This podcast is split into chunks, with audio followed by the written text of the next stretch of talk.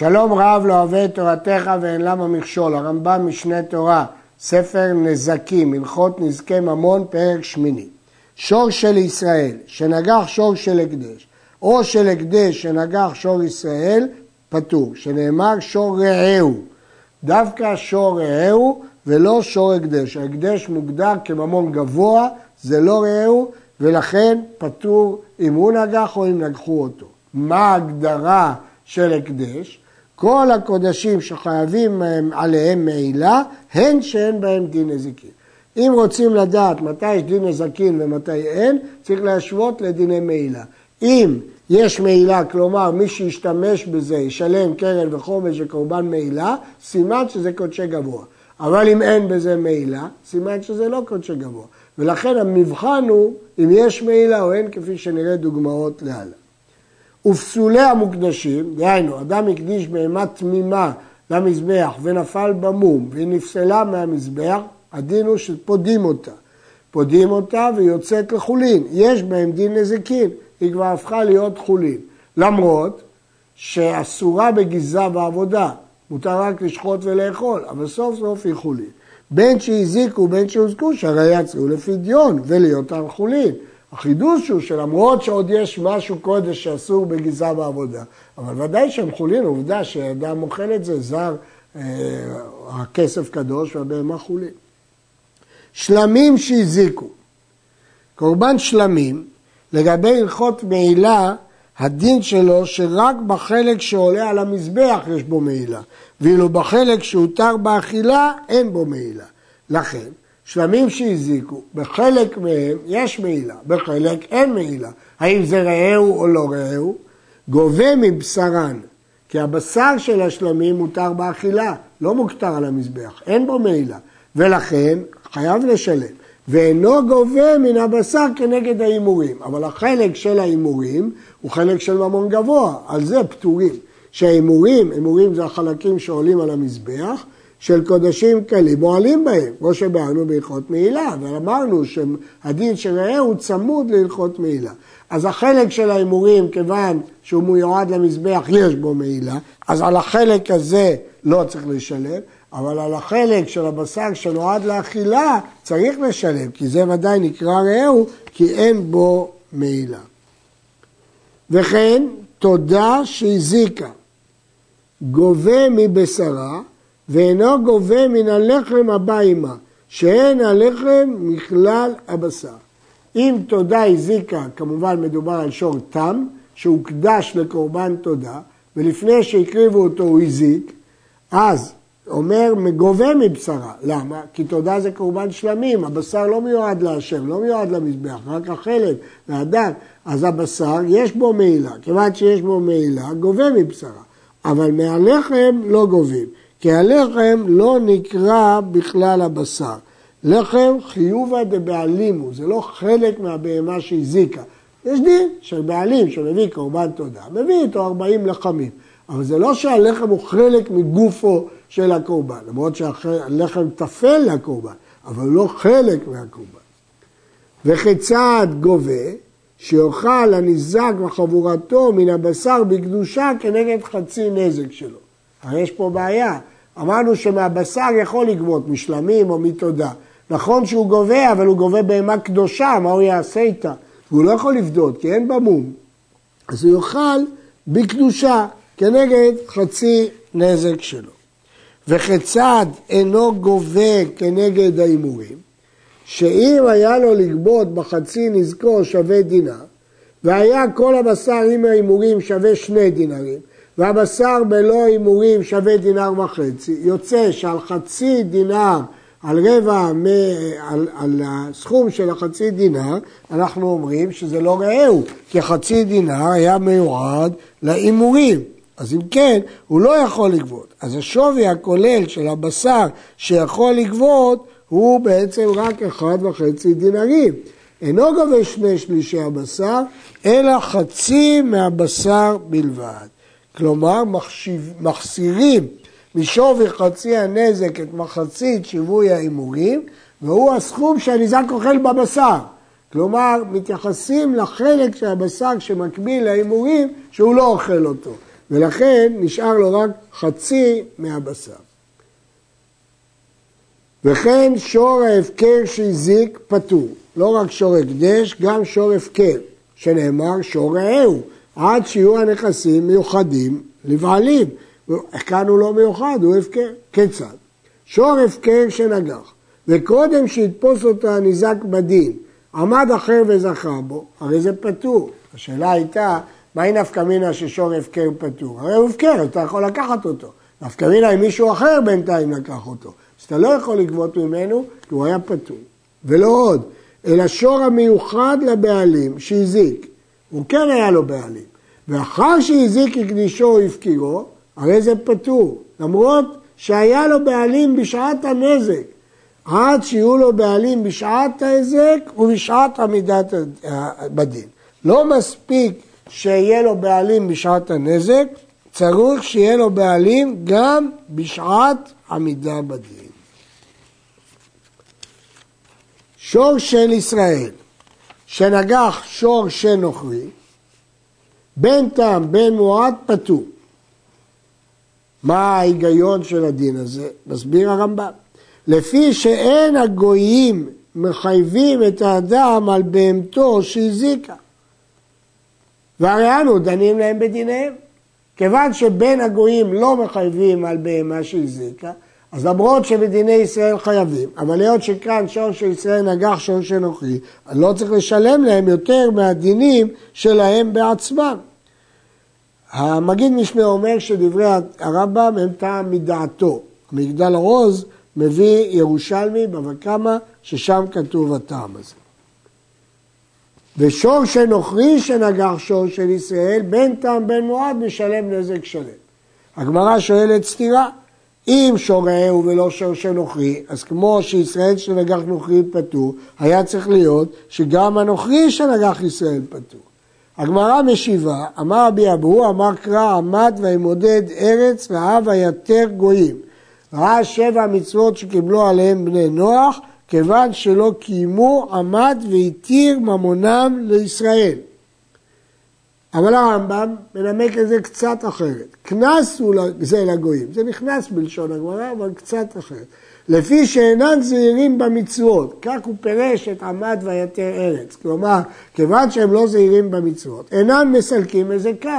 ואם לא תחייב אותם הנזכה בהמתן, הם משמרים אותה, ומפסידים המון הבריות. אילו הם היו שומרים את שבע מצוות בני נוער שלהם, לא היה צריך לקנוס אותה.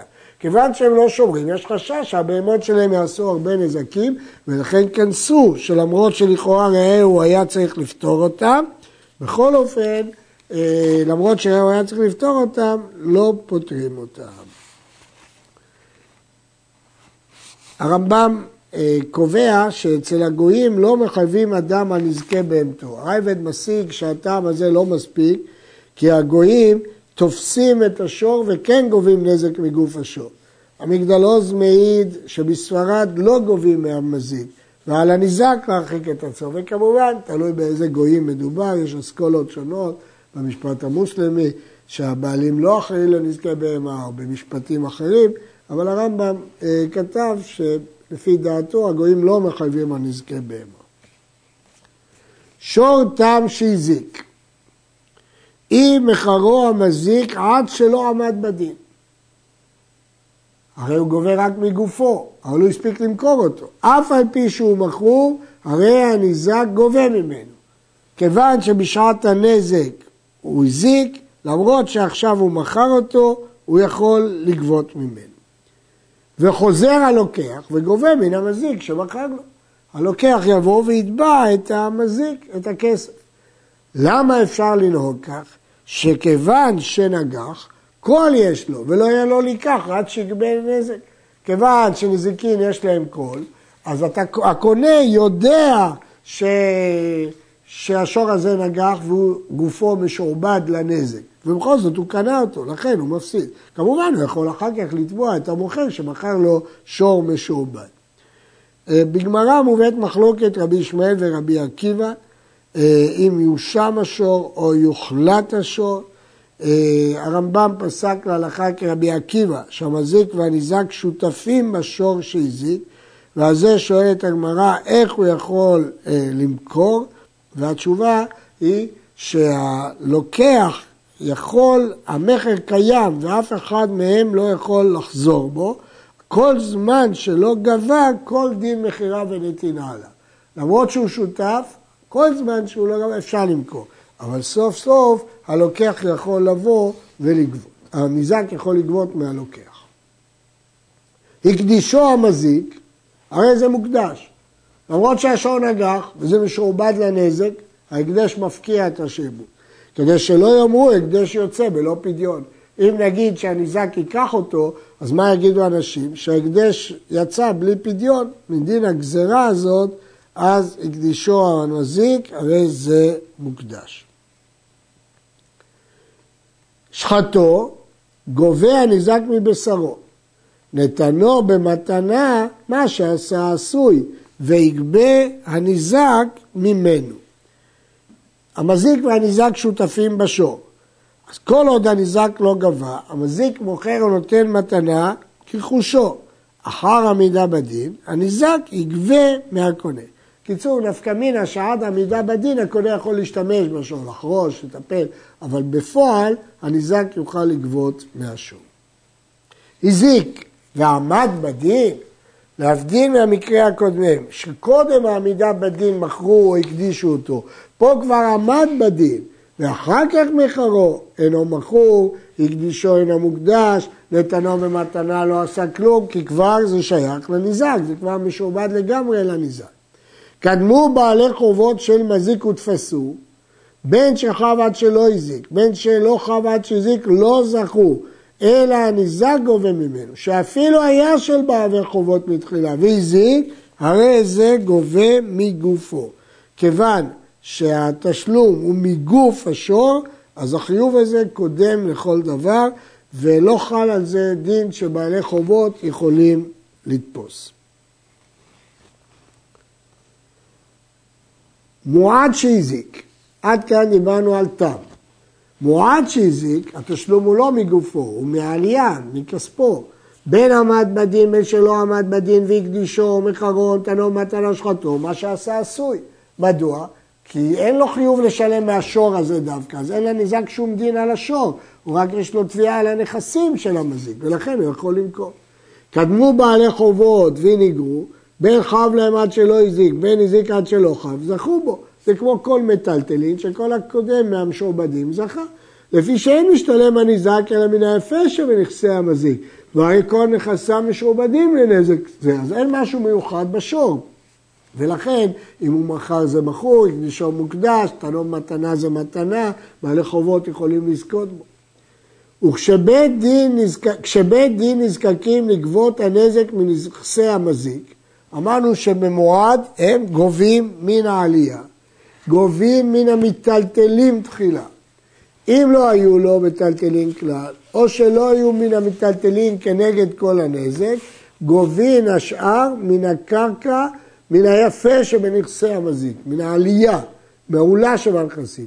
בכל זמן שימצאו מיטלטלין, אפילו סובין, אין נזקקים לקרקע. ההלכה היא שהמזיק צריך לשלם מהמיטב, מהיפה מנכסיו, אבל הגבייה הראשונה היא ממיטלטלין.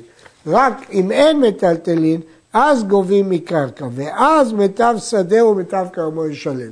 הסיבה היא בגלל שמיטלטלין תמיד הם מיטב. אם הם לא נמכרים פה, הם נמכרים במקום אחר. אפילו סובין, תמיד יש להם שוק, ולכן הם נחשבים מיטב. רק בקרקע יש זיבורית ועדית. לכן, אם יש מיטלטלין, קודם כל הוא גובה מיטלטלין, ולא יכול להכריח אותו לתת לו קרקע. אפילו סובין הוא יכול לתת לו, כי זה מיטב. אבל אם אין מיטלטלין, אז הוא גובה מהקרקע היפה ביותר, שהיא העידית. מת המזיק, קודם שישלם, אין בדין נזקקין למיטלטלין של היתומים אלא קרקע. יש כלל, מיטלטלי דיאטמה לבעל חוב לא משתעבדים. המיטלטלים לא משועבדים, רק הקרקע. וגובים לניזק מן הזיבורית. למרות שבדרך כלל ניזק לוקח מהעידית, פני שהניזק נעשה כבעל חוב. ברגע שעמדו בדין, זה הפך להיות לחוב, והוא מת, המיטלטלין אין משתעבדים לבעל חוב, ולכן הוא גובה רק מקרקע מהזיבורית. ואם תפס הניזק המיטלטלים בחיי המזיק, גובים לו מהם מחר מותו. אבל כל עוד הוא לא תפס, יש לנו כלל שאין גובים מנכסי אה, יתומים, אלא מן הזיבורית. ויש לנו כלל שני, שמיטלטל דליית ולא משתב. כל זה מעיקר הדין. אבל יש תקנת גאונים. כבר תקנו הגאונים לגבות בעל חוב מן המיטלטלין. ופשטה תקנה זו בכל בתי דינים, לפיכך מגביל הנזקין מן המיטלטלים של היתומים. כלומר, הגאונים תיקנו שמיטלטלי כקרקע לכל דבר. מדוע? כי בימים ראשונים היו ישראל על מכונה, מעיקר עיסוקם היה בקרקע, לכן כל השעבודים היו על קרקעות. אבל אחרי הגלות, שלא מיושבים בקרקעות וכל העסקים במטלטלים, תקנו הגאונים שכל השעבודים יהיו על מטלטלים. ואם לא הניח מיטלטלין, גובים מן הזיבורית, שכל הבא להיפרע מנכסי יתומים לא יגבה הזיבורית כמו שהתבהר, על זה אין תקנה. כלומר, אם יש מיטלטלין, גובים מיטלטלין, אפילו של יתומים, כי למרות שלא גובים מיטלטלין של יתומים בדרך כלל, לפי תקנת הגאונים גובים. אבל אם גובים מקרקע, נשאר מן הזיבורית. אין הנזקים משתלמים ואין חייבים בכופר ואין הבהמה נהרגת, אלא בראיה ברורה ובעדים הכשרים להעיד. מה החידוש? שלא תאמר הואיל ואין מצויים באוריות הסוסים וברפת הבקר וגדרות הצאן, אלא העבדים והרועים וכיוצא בהם, אם העידו שבהמה זו שהזיקה את זו שומרים להם, או אם העידו קטנים או נשים שאדם זה חבל את זה, או העידו בשעה נזקים סומכים עליהם, אולי נחשוב שכיוון שלא מצויים במקומות האלה אלא עבדים או נשים או קטנים, אולי נסמוך עליהם, אין הדבר כן. אלא לעולם אין מחייבים ממון על פי עדים, עד שיהיו עדים הכשרים להעיד שאר עדויות, ויעידו בבית דין ויחייבו בדין המזיק לשלם. הדבר הזה מפורש במשנה, שנזקים על פי עדים, בני חורין ובני ברית. אז אם כן, רק עדים שמעידים בבית דין ובית דין מחייבים. רק אז חייבים על נזקים. הרייבד מוסיף, כמובן שגם בהודעת בעל דין, אם זה לא קנס אלא נזק ממוני, ודאי שהם חייבים. והמגיד משנה אומר, ודאי שהרמב"ם לא יתנגד לזה, הרמב"ם רק בא להוציא עבדים, קטנים, נשים, גם הרמב"ם מסכים בהודעת בעל דין.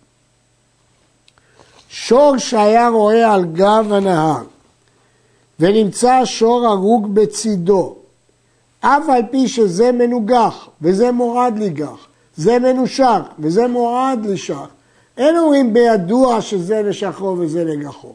אפילו גמל העוכר בין הגמלים ונמצא גמל הרוג בצידו, אין אומרים בידוע שזה הרגו, עד שיראו עדים כשרים.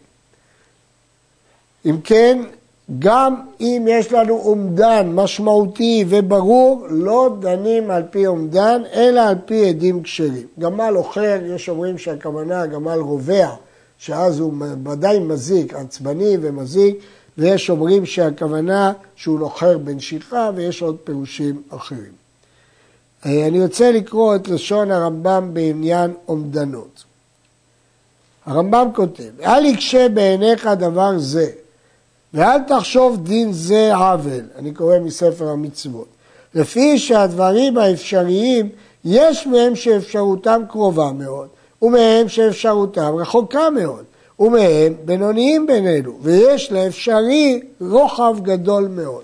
כלומר, אי אפשר לסמוך על אומדן, כי אז נגיע לכל מיני סוגי אומדנות, ולכן התורה קבעה רק שני עדים כשרים. עד כאן.